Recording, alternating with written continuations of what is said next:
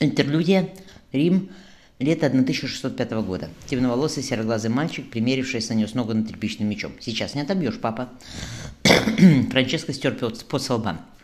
Летний вечер выдался особенно жарким. «А ты попробуй», — он легко поймал мяч. «Все, пошли. Нам еще воду с колодца, с колодца носить и мыться. Мы перепачкались с ног до головы». Александр забрал у отца мяч. «Интересно, что сегодня на ужин? А то я проголодался». «Ты всегда голодный», — Фрэнсис поцеловал темные локоны. «Потому что ты растешь». «Насчет ужина?» — отец поднял бровь. «Я видел на кухне свиные щеки». «Отлично», — мальчик облизнулся с пастой. «И печенье, наверное», — прибавил он. Ребенок вдруг спросил, «Папа, а почему ты чиновник?» Франческо рассудительно заметил. «Кому-то надо сидеть в канцелярии, милый мой». Ребенок задумался. «Я бы хотел стать военным, чтобы у меня была шпага, как у гвардейцев его святейшества». «Посмотрим», — усмехнулся Франческо.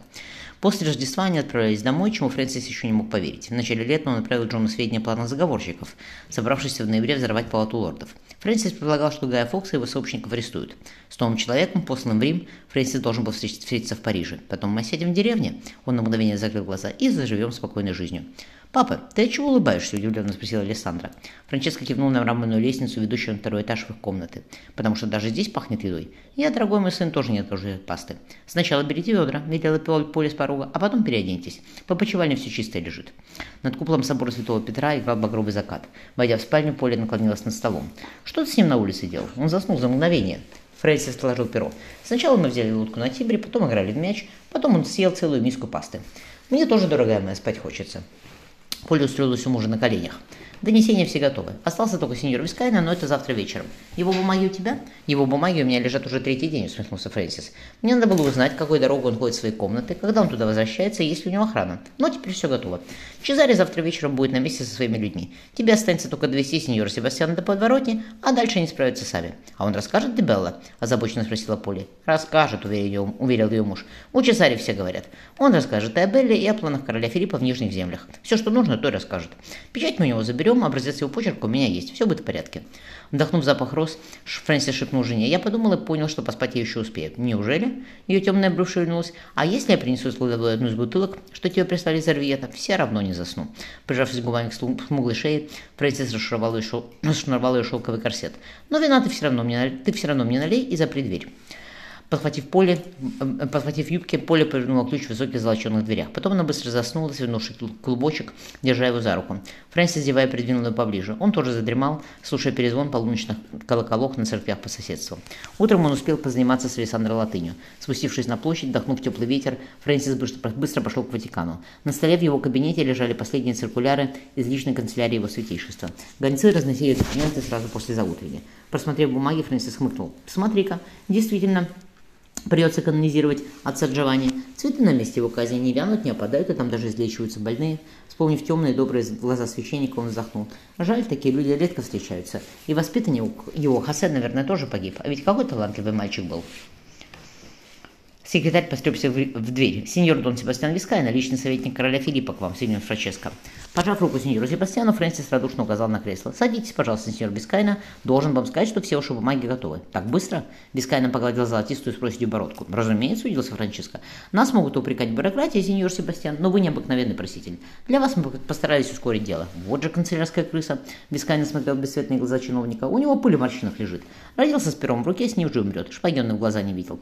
Но главное дело сделано. Можно ехать в Картагену, в Картахену и забирать мерзкое отродье в Старый Свет. Найду строгий монастырь где-нибудь в кастильской глуши и через четыре года с ней обвенчаюсь. Вискайна сдержал дрожь в пальцах. «Потерпи», — велел он себе, — осталось недолго.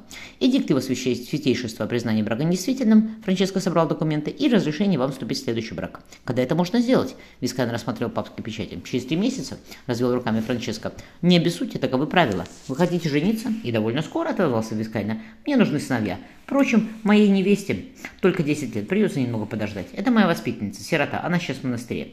Желаю вам всяческого счастья», — искренне проговорил Франческо.